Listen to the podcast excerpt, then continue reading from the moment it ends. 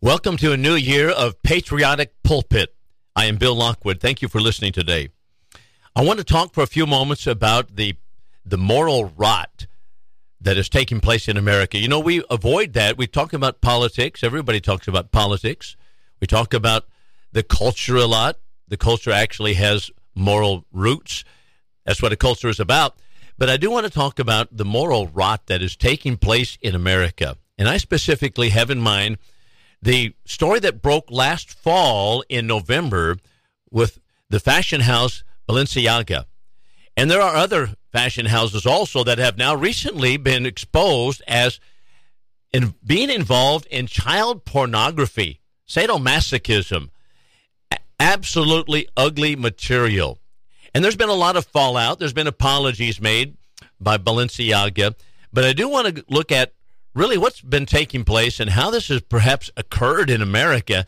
And this is not simply an American company, of course, it's a foreign company, but how that has occurred in our cultures today, in the Western culture.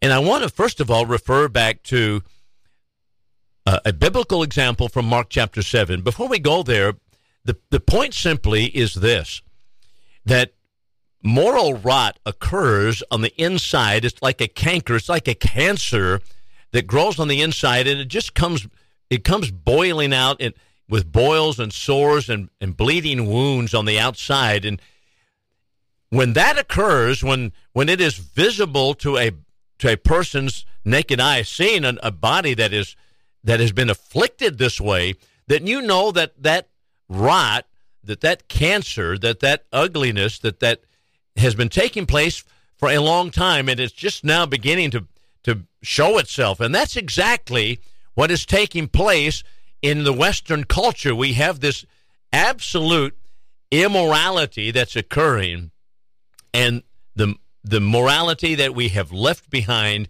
and it's now beginning to to show itself. So in Mark chapter seven, what has occurred here is first of all, the Jewish leadership has criticized the apostles of our Lord because they did not wash their hands, which was ritual defilement to them. It wasn't about cleanliness, it was about ritual defilement. They did not wash their hands before they ate. And consequently, they criticized the apostles and they made the question to our Lord regarding why the apostles didn't wash their hands before they ate bread. Our Lord answered, He said, Well, did Isaiah prophesy of you hypocrites? Because he said, This people's heart is far from me, Uh, uh, they rather they honor me with their lips, but their heart is far from me. In vain do they worship me, teaching as the doctrines, the precepts of men. And he went on to point out that all meats are clean. He said, explain to them that it is not that which is from without that goes into the man that defiles him, but that which comes from within. That is that which defiles the man. The disciples didn't really understand that parabolic statement that our Lord made. And when they were alone in a room, when they were alone away from the crowds, they asked him what this might mean. He said, Are, are you so without understanding also? Do you not understand? Do you perceive not that that which is from without goes into the man? It cannot defile the man because it goes into his belly, not into his heart, it goes into his belly and out into what he calls the drought. That is, it just simply passes through the body. And Mark 7 tells us this he said, making all meats clean. Let me stop here for a moment. Many people religiously speaking, think that they're honoring God by by honoring some kind of eating or dietary code. Jesus points out that all meats are clean. And that would, of course, go against the grain with the Jewish leadership. The Jewish law at that time, of course, pointed out that certain meats were unclean. But Jesus was countermanding that particular law. And many people today in religion, in Christianity so called, they suppose also that if they honor dietary laws, they're honoring God. Jesus tells us that is not the case. All meats are clean. But then after that, he pointed out specifically it is that which is from within that goes out, that is that which defiles the man. And he tells us specifically, for example, and this is at the last of the passage, which is Mark chapter 7, verses 20 and following. He said, That which proceeds out of the man, that is that which defiles the man. For from within, out of the heart of man, evil thoughts proceed fornication, thefts, murders, adulteries, covetings, wickednesses, deceit, lasciviousness, an evil eye, railing, pride, foolishness. All these evil things proceed from within. They defile the man. Now, what's the point? The point that I'm making is the same thing is the case regarding a culture. A culture has within itself immorality and it rises to a particular level and it just has a, a rottenness about it, a, a canker that actually destroys from the inside out. And we're beginning to see it with immorality taking place. And that's exactly what has happened here regarding Balenciaga. Now, let me just point out this is from the Daily Mail. And it's reprinted in the New American. You might be able to find this. You'll be able to find it article by Selwyn Duke. But he points out this high end clothing brand, Balenciaga, recently promoted pedophilia in advertisements, which included a visible court document about striking down a child porn ban. The company, of course, Balenciaga, has since apologized, and they nixed the advertising campaign, and they had a lot of statements retracting it, and they claim it's taking legal action against the parties responsible. Let me just stop here for a moment. The parties responsible, as if somehow it was undercover that it was it was not done with their imprimatur, with their approval. The Daily Mail reported this was now this broke last November and it was boiling through December. And prior to the campaigns, that is Balenciaga's cancellation of their campaign, the Daily Mail reported this. Mothers have slammed Balenciaga for the disgusting campaign showing children holding teddy bears dressed in bondage gear. Another one says the, uh, the Spanish fashion brand currently has two images of young children cuddling up with the plush handbags on their website.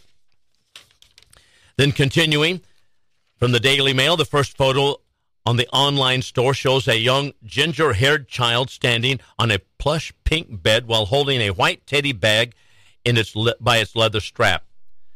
As well as having spiky leather bracelets around the bear's arms and legs, the soft toy is dressed in a mesh crop top with chain and padlock around its neck. How do you like that?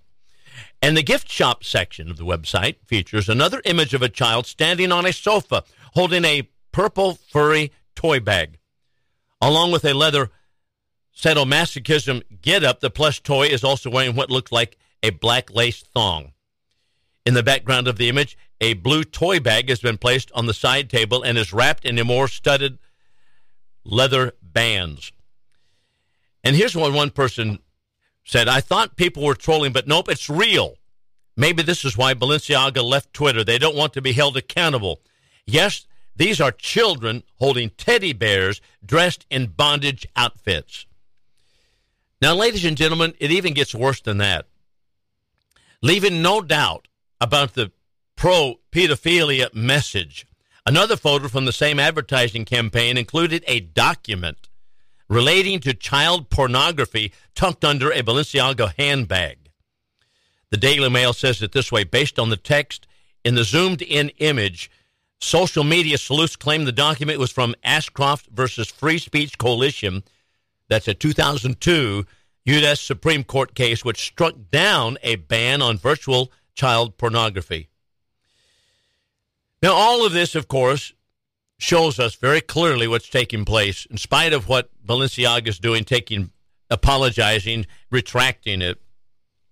But it doesn't explain, it does not explain why the designer brand created these plush bear bags and in bondage outfits to begin with. After all, of course, teddy bears are associated with children and especially young girls.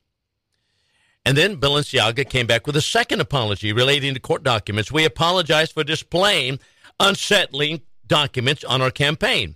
We take this matter very seriously, they stated, and are taking legal action against the parties responsible for creating the set and including unapproved items for our Spring 23 campaign photo shoot. Now, let me just zero in on a couple of words here. They said that they're going to hold and take legal action against the parties responsible. Well, who, could that be? That's that's their own company. The parties responsible. Did they give away their advertising a, away their advertising authority to someone else and carte blanche, and we don't even approve of it? We don't. I cannot believe that the company would say, actually, we don't know what was out there, and somehow this was put out there in our name, and we didn't even know what was going on. Now, I'm not wanting to re redo the whole thing and re retake them to task over what's already taken place, but it does show grotesque pornography has been taking place in the fashion world. Now, after that, now recently, just just a few days ago, there's another company that has come out and has kind of matched some of the things that Balenciaga did. And this is Benetton. Now, remember, the Spanish designer Balenciaga was what we just talked about, but this is Benetton. They thought, well, somehow it's a good idea to release an ad showing young girls posing inappropriately in underwear. The picture created an uproar. This was just the other day now, with one actress critic saying that it amounted to sexualizing little kids. But while many advertisers are shocked by these images, is it really shocking that society has reached this point, giving our long standing trajectory? That's what, what Selwyn Duke from the New American writes. Now, I want to follow it up because Newsweek has some things regarding this. We'll go to break, but when we come back, I want to talk about what Newsweek has to say about it. And then I want to really reach deeper and talk about real the real cancer in our society. We'll be back in just a moment. Now, we talked about Balenciaga, but now in the wake of that, the Benetton story is is breaking just this last week. Here's Newsweek reporting on the Benetton story. Actress Busy Phillips slammed Italian casual wear brand Benetton for sexualizing children, and the company has since removed the offending posts. Phillips took her Instagram story on the morning of Christmas Eve to express her outrage at the Instagram photos that showed children posing in underwear while looking like adults. The photos showed two child models, which Phillips believed to be near the ages of her own kids, Birdie, 14, and Cricket, who is 9. The younger child posed in a cotton bra an underwear set with a zip up hoodie draped around her arms, while the other older girl wore a robe and teddy bear t shirt was partly tucked into her underwear. And here is what one person put on Twitter Benetton, did you learn nothing from the Balenciaga issue? We, the people, aren't going to let child sexualization fly. Why is this earth infested with pedophiles? Providing more detail, Newsweek uh, continues this. Phillips, best known for her television roles in series such as Freaks and Geeks and Dawson's Creeks and Cougar Town, told her followers, "It is so messed up," and I'm going to, I kind of uh, edited that. And she never normally comments on business Instagram. I just saw this messed up Benetton ad. What's wrong with everybody? Having these is very stupid. It's sexualizing little kids. What's happening, she stated. For the record, I don't think like all the pictures of kids wearing bathing suits or even underwear would be sexualizing. I don't know where the disconnect is with people. They're like, well, if you see that sexualization, then that's your problem. Now, let me just let's just think about this for a moment. What's happening? She's asking. What's happening is moral rot and decay. That's what's happening. It is it is absolutely disgusting and what's happening in America is happening across in the fashion industry. And it's a leader for it. One observer reacted this way As a mother of a nine year old child, this makes me physically ill. The sexualization of children in our everyday lives and through media channels is what every pedophile on the planet wants to justify a future where child pornography is normalized. And it just goes on. The article goes on. Now, we can start by thinking about where did this come from? We can start by the expert turned sex researcher Alfred Kinsey, who, of course, is championed by the homosexual agenda, who claim that children are sexual from birth. Kinsey helped jumpstart the sexual devolution with his infamous book, Sexual Behavior in the Human Male. That was 1948, even. And Sexual Behavior in Human Female. It was 1953. Through which he purported that perversion was actually common in America. That was all, all of course, a grand fabricated lie. Now, unbeknownst to most people today, however, Kinsey was a scientific fraud and he peddled invalid data. Worse still, his team was actually a pedophile operation that used so called science to cover, the proof being his presentation of what was called Table 34, on which it recorded children's sexual responses. And you can use your imagination on how that kind of data was collected. Well, let me just let's go a little bit deeper here for just a moment. In the wake of this in the homosexual movement of America, that's what's happening here. This is the kind of thing that we can expect more of in the future. And I know this is unpopular for many people, but it is in the wake of the homosexual agenda. Because the homosexual agenda has always included pedophilia. For example, the North American Man Boy Love Association, NAMBLA, hardwired into the homosexual agenda. It is considered an official LGBTQ group with many local chapters in the United States, and it is something that has been exposed. I myself has exposed it at least for 30 years preaching in pulpits. NAMBLA supports consensual intergenerational relationships between men and boys, and it opposes age of consent laws. According to one news outlet, even though official NAMBLA chapters have many pedophiles now call themselves minor attracted persons, that's MAPS. MAPS have their own language in the pedosphere, which is divided into boy love, sometimes abbreviated BL, and girl love communities.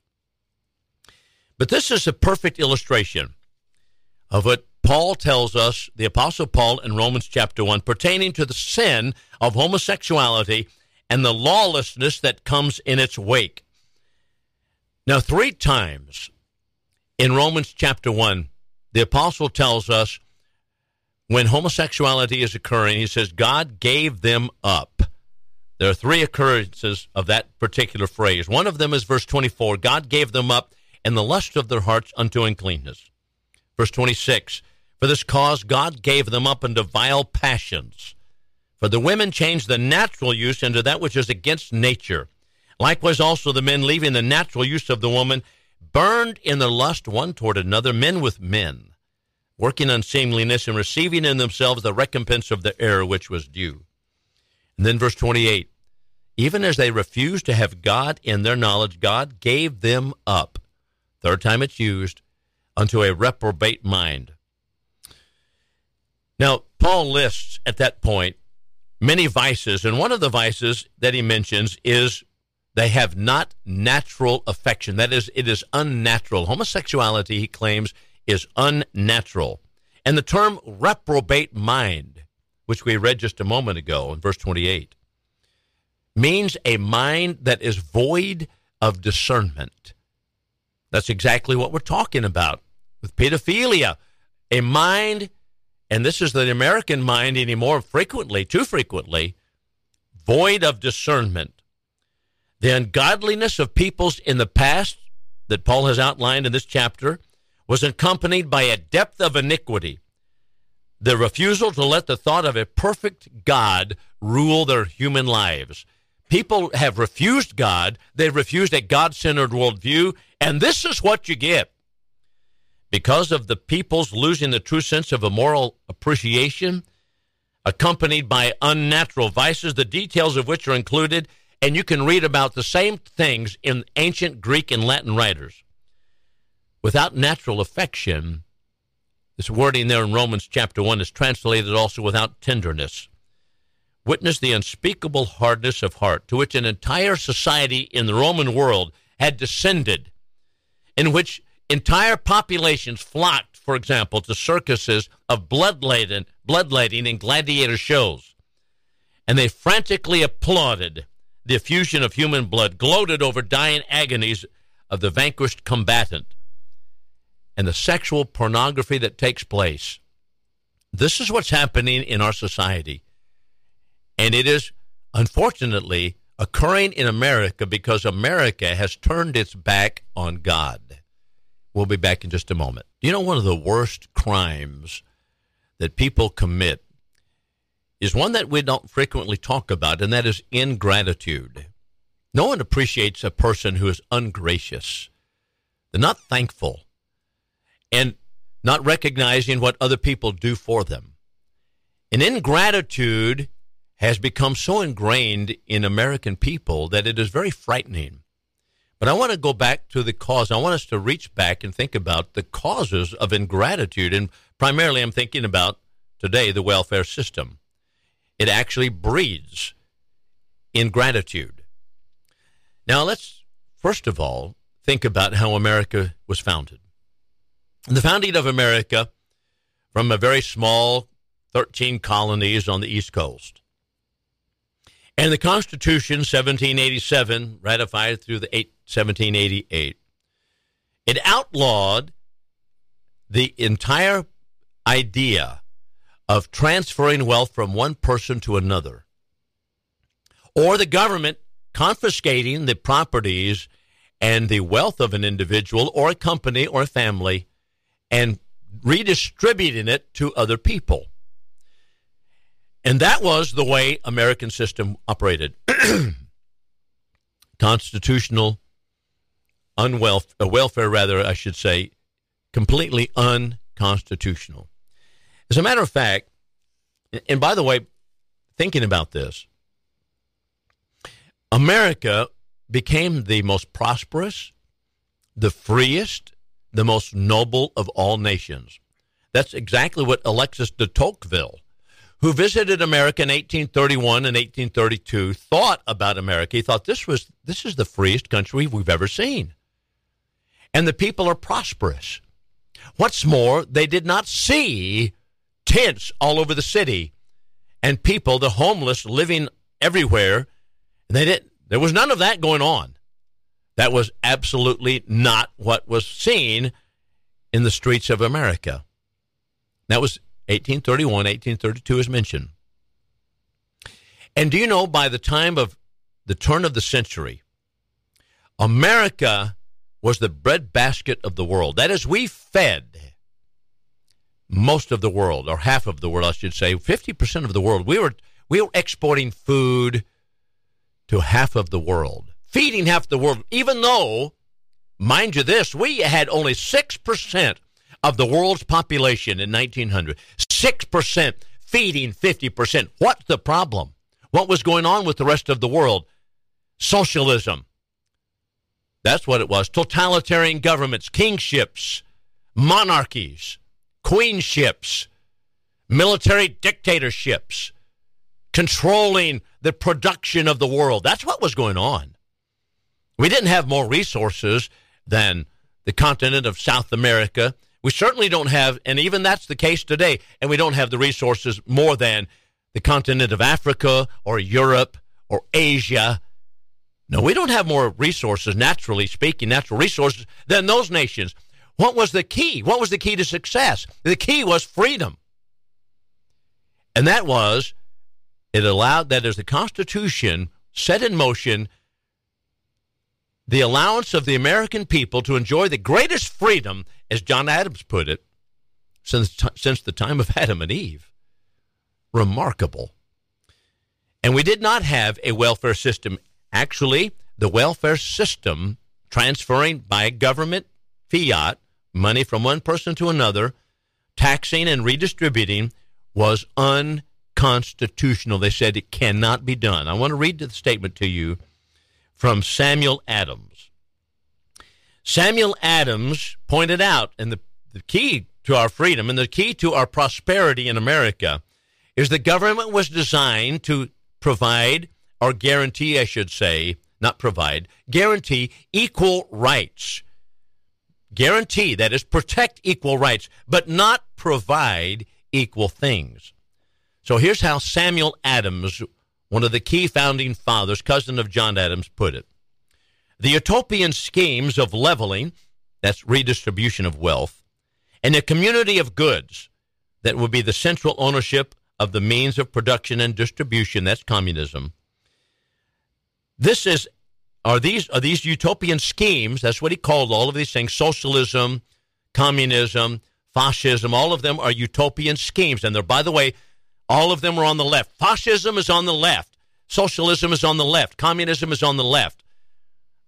Unlike what you're told by your professors at universities who tell us that fascism's way over on the right. No, no, no, no. No, it's a utopian scheme of government control. These utopian schemes are as visionary, this is Samuel Adams, listen carefully, visionary and impracticable as those which vest all property in the crown. These ideas are arbitrary, despotic, and in our government, get this word, unconstitutional. That's right, unconstitutional. Prior to the creation of the welfare state, which took place in the progressive, so called progressive era, charity was practiced by individuals. Charity was practiced by churches. Charity was practiced by private organizations. That's the formula of the founding fathers. That's why they didn't have a border problem because people coming over here were not automatically entitled to the taxpayer money that we are now distributing all over the place. No, they didn't have that. So they didn't have a problem. By the way, that will be another show. The border problem is a welfare problem. You take away the redistribution, confiscation, and redistribution unconstitutional of money, and you don't have a border problem anymore at all. So, so successful was the formula of the founding fathers. There's no record of people dying on the streets because of lack of food, shelter, or medical assistance. You don't have that at all in the 19th century. But enter the welfare state, primarily through the efforts of FDR, Franklin Roosevelt, 1930s, 1940s, America strayed wildly from the Constitution on this matter, particularly, and the government created a public trough funded by taxpayers. FDR knew it was unconstitutional. He preached against it while he was governor of New York, and while he was a candidate for president, he said it will not be done. This is unconstitutional. He knew it was unconstitutional. And when he became president, he changed, as so many of them do, he changed.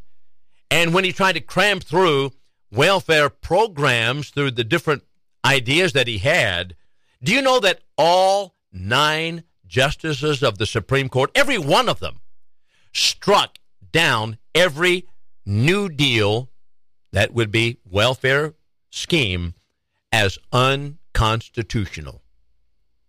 But through power politics, from which America has never recovered, the welfare state of the federal government was created. I heard a man say, just this is kind of interesting, just the other day, and he was uh, a guest on Fox News. He said, you know, FDR warned us that, well, you can't, don't take advantage of the welfare system. You better not take advantage of, you know what? He may have he may have said a statement similar to that, but he knew what he was doing. FDR did. He knew it was unconstitutional, and that there was no stopping it once you got started. And that's exactly where we are today. Instead, the welfare system has bred the opposite of its stated goal of alleviating the poor. Not only has poverty continued to rise in America, but the sense of entitlement has followed with the worst of crimes ingratitude. Ingratitude has become commonplace. And this has now morphed so much into a boiling hatred that one class of people has for another and minorities have for the white majority. And you can hear it and feel it and see it in minority communities. There's a hatred seething. What has caused it? Ingratitude. What caused ingratitude? The welfare system has bred it, ladies and gentlemen. And it's not just in minority communities, it's also in the white community because people are on the government dole. Don't take don't take away my cell phone that Obama gave me back in Obama's day. No. They get all angry about it. Now, you look at the statistics, for example, of the state sponsored welfare state. According to the U.S. Census Bureau, this was in 2012, several years ago. Approximately 21.3% of the United States population participated in major means tested government assisted programs each month. Participation rates in that year for black population was 41.6%, almost half of them. Hispanics was at 36.4, and Asians or Pacific Islanders 14 or 17.8, and then non-Hispanic whites at 13.2. Now, this is what I wanted to get to. Stating the obvious, the U.S. Census Bureau made this comment that blacks were more likely to participate in government assistance programs in an average month. Now, what does that mean? Well, that means simply this that you're going to find more ingratitude in the minority communities than you are in the majority community. That is not to say that the majority community doesn't or is not afflicted with same sin, but it is to say it exponentially rises as welfare increases, and that's exactly what we find going on in America. Now we're having people coming across the border, and what's the big attraction? What's the big magnet that draws them? Welfare, free money, free stuff, free hospitalization, free education, free everything. And it makes them people who are ungracious.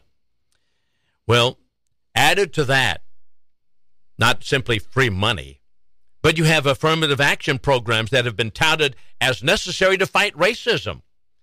Our entire culture is saturated with affirmative action practices from educational institutions, medical schools, law schools, even the military.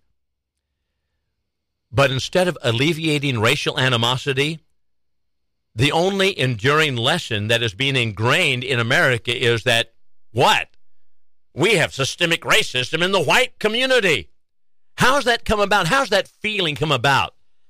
Not because of reality, I'll tell you that, not because of reality, but because of a welfare system in which meritocracy is nothing and instead skin color is everything. It's a sad situation. That's what's happening in America. I want you to consider another example from the Bible. Luke chapter 4. Our Lord came to Nazareth, his hometown, where he grew up. His hometown was Bethlehem, but he grew up also in Nazareth. He came to the synagogue, preached there, but he was despised by his fellow townsmen. And he made the comment in the wake of that and said that a prophet is not without honor save in his own country. Now, what does that mean? It meant simply that they didn't appreciate him. There was no gratitude there. The biblical scholar R.C. Foster said this, he's over 100 years ago, regarding this rejection. He said, The worst of crimes is this one ingratitude. It is often true that the more that is done for an unworthy people, the less they appreciate it, the more they presume upon the generosity of others and grow in the false grandeur of their own conceit. It's exactly where we are in America, isn't it? The more money that is showered, the more free stuff that is given, the more ingratitude that we see. We'll be back in a moment. In the last segment, I want to talk a little bit more, just fill out the details regarding how welfare warps reality. There are a lot of points that we want to make. I don't know if I can get through them all, but the welfare system that we have in America simply warps reality. And things are becoming worse primarily because of that welfare system. And I want to use Obamacare and nationalized health care as an example. So we'll talk about it for just a few moments. First of all, and I'm the main point is how it warps reality. How so? Well, health care that is paid for by the taxpayer is not yours. It is in reality mine, the taxpayer, the one who pays the bills. Because the government steals my earnings, the more the better, according to Democrats, and redistributes them to you does not make it yours. Consider education. K through 12 students are becoming increasingly ungrateful across our nation. Witness the classrooms, for example, completely out of control and demanding the, the mentality in high school students. Some schools are simply handing out diplomas to many students, just handing them out, not because they're earned, simply because they're just participating. They're there. It might be causing chaos in the school, but they're going to give them out. Free education. That's what happens. People become disenchanted. They become ungrateful for what they have. So, number one, health care is not really yours. If it's paid for by the taxpayer, it's the taxpayers. Secondly, I want you to notice that health care is a service. It is not a right. Let's just stop for a moment. Let's consider automobile service. I take my car to the shop, and my car has to be fixed. I had to pay pretty hefty bill recently regarding fixing our Jeep. And, all right, the, the person who worked on that, the mechanics who worked on that Jeep, that was, they provided a service, and I had to pay the bill for it because they provided that service. What would it be like if I came in there and said, you know what? Automobile service is my right. Well, th- that changes the dynamics of the discussion entirely, doesn't it? Because it, it assumes that someone else has got to pay this bill. It's my right. What would that mean? Well, if the government's going to be involved and say automobile service is my right, then that means the auto mechanic who went to school paid perhaps his dues in school, and that and those auto mechanics they know quite a bit anymore. They have to go to school, they have to go to trade schools, they have to continue in education, continuing on the computer systems of the cars. All that they had to pay for for that, or the company paid for them to go. Now that is to simply say they have to work for me for free. Someone's got to pay that bill. They're they're working for free for me because if it's my right that they fix my car, then they are actually footing the bill themselves. That's exactly the same thing regarding health care. Health care is a service that is provided. Someone may say, well, you know, your your body is worth more than your car. They, absolutely true. And I think that's kind of peculiar for people to make that kind of an argument because so many people don't believe in God who are in socialism and in the socialistic camp. They don't believe in God at all. And they don't believe your body is any different than any machine at all. It's just a it's just a matter machine. That is machine made of matter, just like your car is. There's no difference except the arrangement of the matter.